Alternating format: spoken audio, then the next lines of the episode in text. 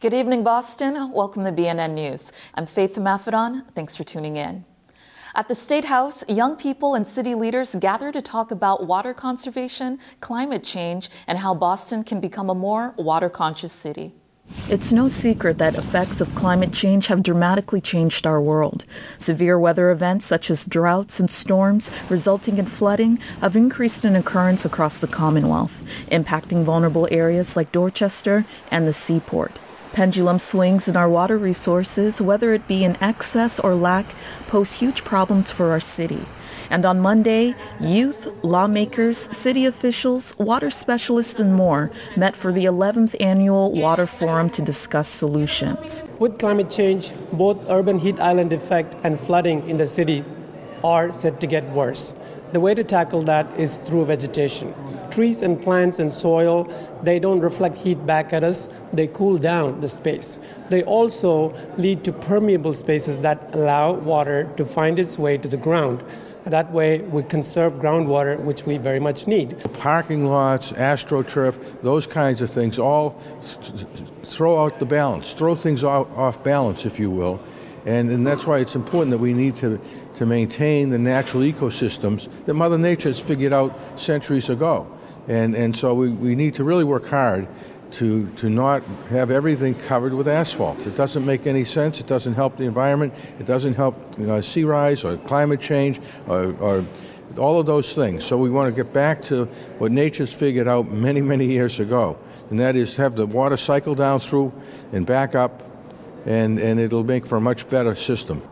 The event, held by Foundation for a Green Future, sought to engage students and legislators in a position to make policy change. Keynote speaker Kachakorn Vorakam stressed the importance of her role as a landscape architect in creating natural solutions, highlighting green roofs in a massive park she designed back home in Bangkok, Thailand, which saves 1 million gallons of rainwater per year. It's right downtown Bangkok. We are flat. We don't have elevation much, so that's why sea level rise is very scary for us. So I tilt the whole park to collect every drop of rain. So when it's flood, it's not gonna flood on the street directly. It's gonna hold the water within the site. With the green roof, the retention pond, and the wetland and retention pond working as one system. Guest speakers also noted that ecological justice must be considered as we look for answers. Boston has some of the most green space of any highly urban area in the country, but certain neighborhoods of Boston have the least of any area in the country. We used to have plant cover, tree cover everywhere, and now we don't. Places like the seaport don't have any trees. But there are also deserts in our communities, especially our poorest communities, our blackest communities, our most immigrant communities, that don't have trees, that don't have green life. And that means that climate change affects them even more. The flooding, the heat, and heat affects public safety, it affects public health, it affects physical and mental health, especially for our elders and most vulnerable. We can do things about this. We can have policies that really help us re-greenify all of our communities, and we want to make sure we do that justly. It's clear that we all have a part to play in reducing the effects of climate change, and our ability to recognize the cycles of water flow, be mindful of our water usage, and create more innovative ways to increase the green we see on a daily basis around us will make the difference. City Life Vida Urbana led another protest in Chelsea on Tuesday to stand up against corporate landlord Groma Properties. It affects the young, the old, and especially low-income communities. Families from all over the city are losing the roofs over their heads by no fault of their own. On Tuesday, a tenants' protest was held by Clark Ave Tenant Association in Chelsea to stand up to unfair rent increases and insufficient, unsafe housing. We're facing an eviction. Groma Properties wants to evict us. They don't want to renew our contract. We've been living with horrible conditions for a while. There was a point where my bathroom roof had a giant hole in it, and the leak, the water from the bathroom above, would literally splash on me and my kids. Right? I have 3 young girls, and we do not want to leave Chelsea. Chelsea is our home, And we want to stay here. We want to continue to take our girls to school here. And we want to stay here, right? Chelsea is our home. There's no question about it. Evictions in Boston negatively impact the livelihoods of low-income households. According to a 2023 study by Princeton University's Eviction Lab, eviction rates have increased by 75% in the last year, mostly affecting Mattapan, Dorchester, East Boston, and Roxbury. Some believe these evictions target Black and brown communities in order to push out these groups. We're seeing corporate landlords buy up our neighborhoods and push people out. And the families here at Collegraft Tenant Association, they're fighting for negotiations and they're fighting for dignified homes, right? A dignified home means a landlord being willing to talk, willing to work with the tenant, right? We're here to work together. And what we need is a sensible rent control policy to protect thousands of homes across Massachusetts, to protect them from corporate landlords who are pushing us out of our neighborhoods. Right? We need to stand together and fight for rent control. The fight against corporate landlord Groma Properties is not just for those who are currently affected, but for those who will face eviction in the future if these issues are not resolved. Some people are facing these problems now. Other people are going to be facing these same problems later. We cannot be afraid, because if we don't fight, we're not going to be able to go and solve these problems.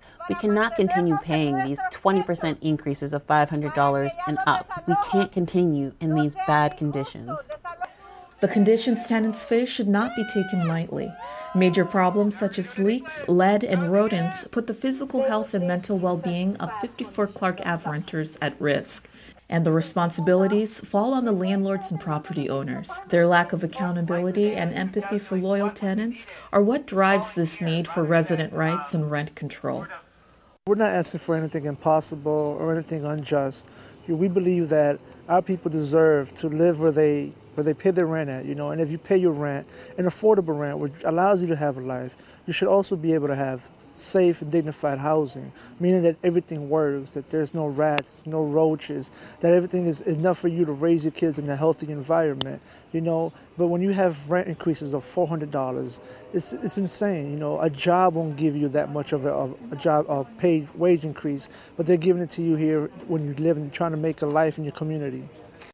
The National Main Street Conference touched base in Boston this week, ending on Wednesday, but not before a group of Main Street leaders toured the Eggleston Square area to see all the neighborhood has to offer.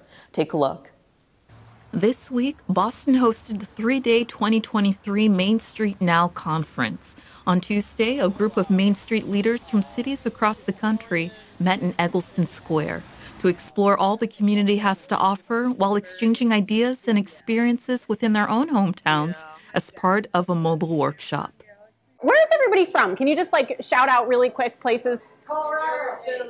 Colorado, Philly, Georgia. Who's coming from the farthest? Tennessee. Who's West Coast? New Mexico. Nice. How many first time in Boston? Louisiana. Cool. First time in Boston? All right, so welcome. Sorry about the weather. It was really nice yesterday, if you got in yesterday. Yeah, it was beautiful. Today, not so much. The day started at Stony Brook Station, where the group of small business-minded citizens received a brief history of the area. Gerald Robbins, interim assistant director of Eggleston Main Street, led the tour, which featured speakers from community organizations and local businesses on the importance of creating community through the Main Streets program. It's a way of kind of reinvesting into our neighborhoods. It's a way of kind of connecting residents with business owners and community organizations and strengthening kind of the urban fabric around different districts around the city.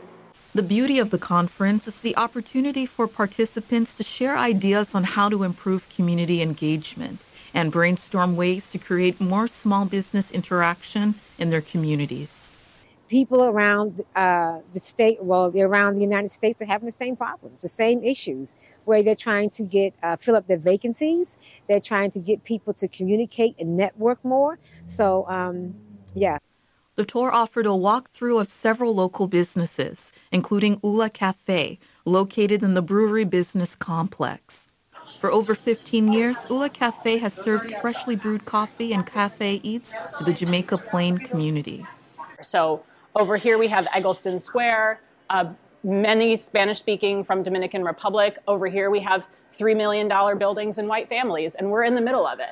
ULA has been around since 2007. It's started by two women named Kate and Corinne who wanted a community space for this area, wanted a space where we could physically gather. Although the struggles of the pandemic nearly ended its story, the new owners are bringing the life and love back into the local spot. There's only one way, and that was up, at that point in June of 2021. So, but thank you. And I think, a lesson learned on our end is having, a landlord, having a community that supports you. I mean, people were like, are you worried? Is it going to go? I said, I'm not worried at all, because this community feeds into this. I mean, literally feeds, but also like really supports this business. And Ula Cafe isn't the only local business that relies on the loyalty of the Eggleston Square community. Both the video store and cafe, the VU has been a staple since its establishment in 2002. They relocated to their Eggleston Square location in 2014, where they continue to serve in-house roasted coffee and offer a wide variety of films from every genre. We keep a media library of about 16,000 feature films. We get new stuff every week. We have a lot of hard-to-find things, a lot of deep cuts, a lot of non-English language films, a lot of things that are, tough to see elsewhere. It all kind of works like a movie club, flat fee, unlimited swaps, and there's perks and stuff built in, subscriber screenings, little swag packs for, 3-month, 6-month annual memberships. But it's kind of like a community within a community, which is great. And we've got, there's always a few hundred movies checked out. We've had people checking movies out here as long as the Video Underground up on Hyde Square has been around. The group also spoke with Taronda Ellis, the CEO of Jamaica Plain Neighborhood Development Corporation. She and the JPNDC are determined to create a thriving, closer-knit community within Jamaica Plain and surrounding neighborhoods. We need a voice. If there's nothing else that we have understood about this critical time in our nation's history, is that there has to be representation and there has to be voices at the table that understand through lived experience what our businesses on the ground are going through. We have been historically locked out of that, and JPNDC is really at the forefront of making sure that we use every opportunity that we have, every tool that we can leverage to ensure that those businesses have an opportunity to sit at the table and lead those discussions from lived experience. That's critical. We haven't had that in the past, and we're not going to go back. We're going to keep pushing for that. The experience of meeting new people who truly care for their communities was priceless, and the knowledge shared in the Eggleston tour will be utilized by Main Street leaders once back home. Next time you go to the liquor store, you may no longer be able to buy small bottles of alcohol. Cities in Massachusetts like Chelsea, Falmouth, Newton have already banned nips. And if the city councilor gets his way, Boston could be next. BNN's Alex Dowd has more. These small bottles of alcohol, also known as singles or nips, may be taken off shelves of liquor stores across Boston. Owner of Huntington Wine and Spirits, Stephen Rubin, says that they're a popular item. A lot of places don't carry them, so tourism, they're big for tourism. That's why our selection is the way it is. The miniature bottle, the 50 mLs, was created for tastings. Basically, before you buy a $60 bottle of something, this is really a tasting unit. City Councilor Ricardo Arroyo says that banning bottles under 100 milliliters would benefit those with substance abuse issues and would help keep the city clean. Like, the problem with nips or singles is that essentially their primary use is concealment. Most people aren't trying to carry these around to properly dispose of them or bring them back. And that is why they're all over the place, in parks, on the sides of streets. He says that in his neighborhood, a group picked up 10,000 miniature bottles in just 2 months. But Boston resident Benjamin Zack is skeptical that banning these bottles will solve either problem. Yeah, it's small packaging increases litter, it's bad for the environment, yada, yada, yada. But same thing with straws and cups and all these other things. And as far as the argument about it, preventing people from having concealed alcohol, it really doesn't. Stephen Rubin thinks that there are better solutions than a ban. The key to the answer and the solution to this is recycling. If there's a nickel deposit on a miniature, do you realize how many people outside are going to pick up, instead of cans, they're going to pick up nip bottles? A representative from the Massachusetts Package Stores Association said that banning nips could also lead to a black market for mini liquor bottles. He compared it to an underground trade of flavored e-cigarettes. The Boston Licensing Board has already stopped allowing new liquor stores to sell these bottles. City Councilor Arroyo is holding a hearing at the end of April with officials from Newton and Chelsea to keep nips like these off streets and shelves. For BNN, I'm Alex Dowd. My name is Kemata Hagen.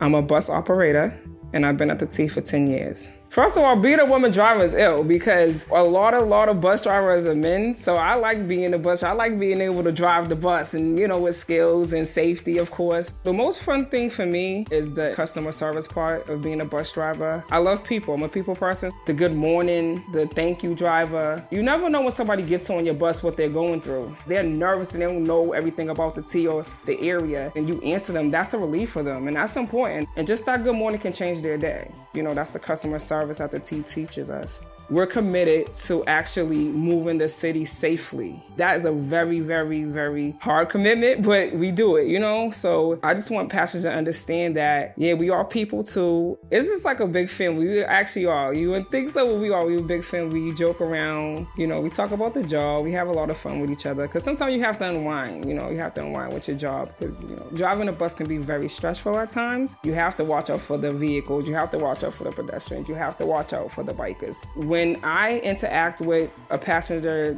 that is having an issue, make sure that they know I understand their frustration. And just by me doing that, it ends up being better at the end. Because I've been here 10 years and all the passengers that I've seen, you know, like I said, sometimes you can't please everybody. We are human. We are trying our best. So, you know, just give us a smile a little bit more. We want to see you guys smile. We'll smile more as well.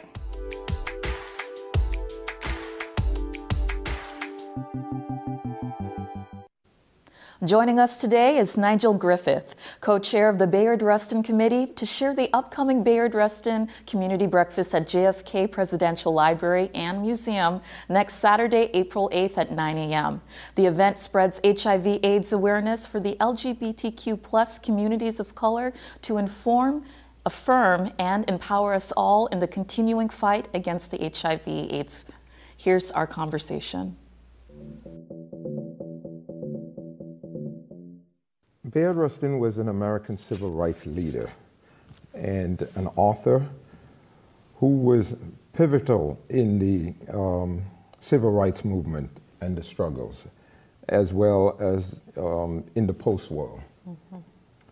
Mm-hmm. He fought to end segregation, worked to secure voting rights for African Americans, and promote nonviolent civil disobedience as a means of achieving civil rights progress. He also mentored youth leaders such as Dr. King, Martin Luther King. I think a lot of people don't realize how instrumental Bayard Rustin was to Dr. King in shaping the 1963 March on Washington. I think most people know that, mm-hmm. but the name that you always hear synonymous with that is Dr. King. But the truth about this was that Bayard Rustin was the architect behind the whole, putting the March on Washington together. Mm-hmm. He was the manager, and he also was the first openly gay person who challenged the NAACP for equal rights for LGBTQ wow. people, which a lot of people don't know as well, and you know, helping to shape the NAACP organization and policies that he brought about. Thank you for sharing that. And Saturday, April 8th, is the 33rd annual Bayard-Rustin Community Breakfast. It's happening over at JFK Presidential Library and Museum. What does this breakfast mean to you, and who is this event for? So how I actually get involved in this breakfast was that some years ago, I attended the breakfast, and I sat in the audience. And it was always asked after the event, if you would like to join the committee, just please let us know. In 2018, I decided I would like to be a part of it because I felt what the committee was doing was well needed for the community, but what I liked about it, it brought families, youth, and people in all of these communities together on one day for one cause and one moment. And but also they recognize two individuals who are courageous, mm-hmm. and the other person that shows their strength in activism.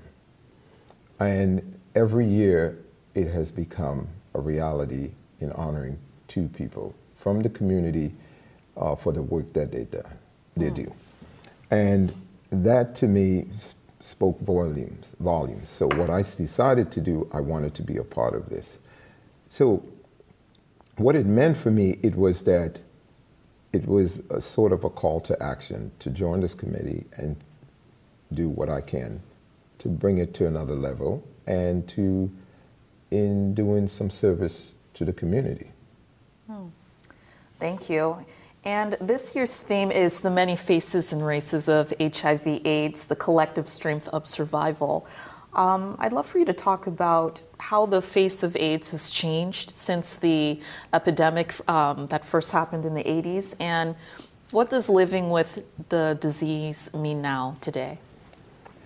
So, as you know, one of the first cases was identified in the United States back in the early 80s, and it really became an epidemic where people of color were dealing with this in huge numbers.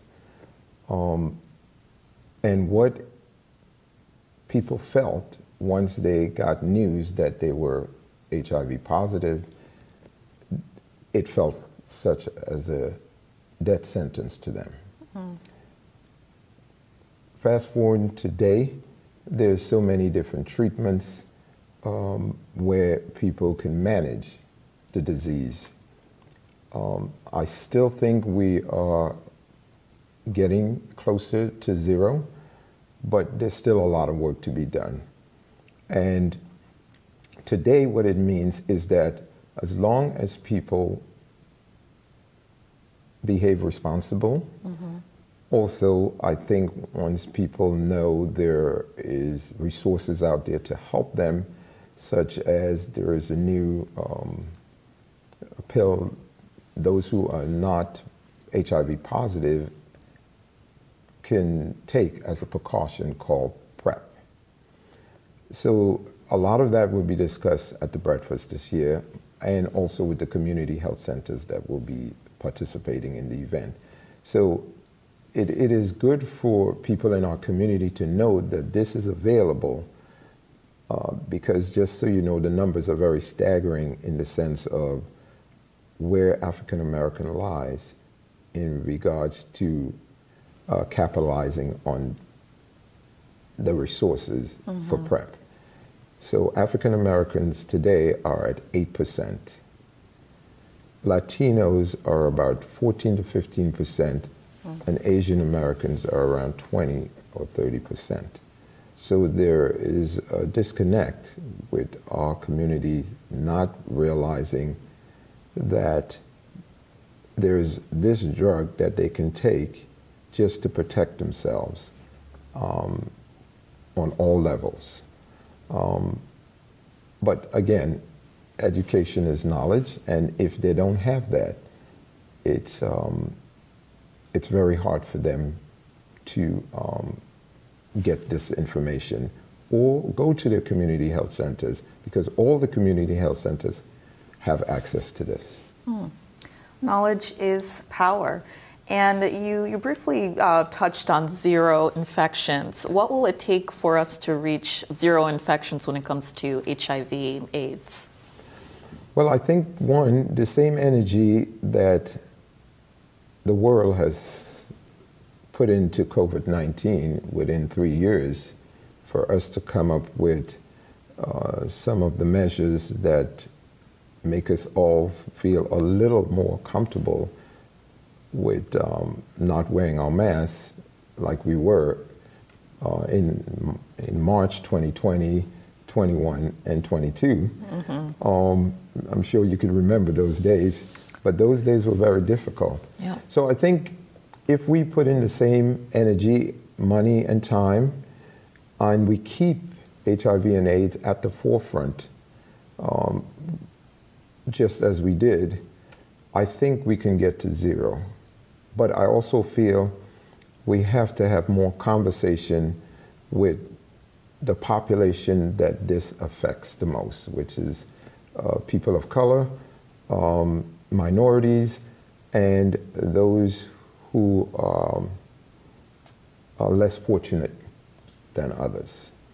So when we talk about institutions such as Fenway Health,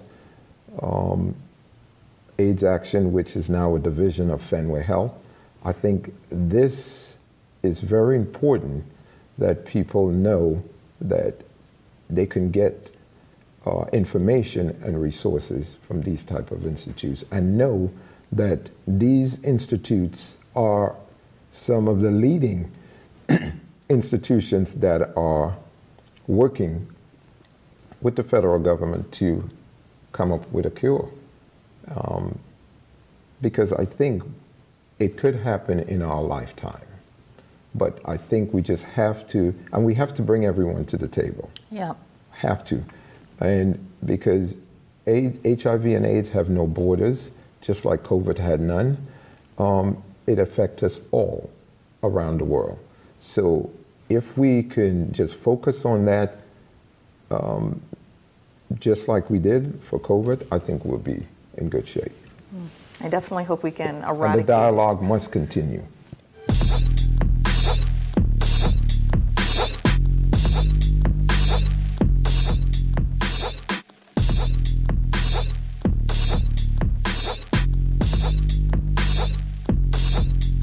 For more information on the Bayard-Rustin Community Breakfast, you can visit website aac.org/Bayard. BNN News would like to pay tribute to the iconic civil rights leader Mel King, who died this Tuesday on March 28th. Born and raised in the South End, King was a champion of civil rights and the creator of the Rainbow Party of Massachusetts, now known as the Green Rainbow Party. King is most known for easing racial tensions in the city of Boston during his mayoral election campaign, where he and Ray Flynn, an Irish-American from South Boston, had a civil and friendly relationship. This election came after the Boston busing crisis, when black students were forced to ride in segregated buses and subject to verbal and physical assault by anti-black residents. Mel King's recognition as a passionate city leader and his integral work as an urban renewal and anti-poverty organizer changed Boston forever. Rest in peace and power, Mr. King. Thank you for tuning in, Boston. As a reminder, you can stream or watch the news on demand at bnnmedia.org. Each episode will be rebroadcast at 9:30 and 11 p.m. on Xfinity Channel 9, Astound Channel 15, and Fios Channel 2161. And make sure to check out our BNN HD Xfinity Channel 1072. You can also hear us on the radio Fridays at 6:30 and 9:30 p.m. and Monday through Thursday at 7:30 and 9:30 p.m. For BNN News, I'm Faith Mafodon. I'll see you next Friday.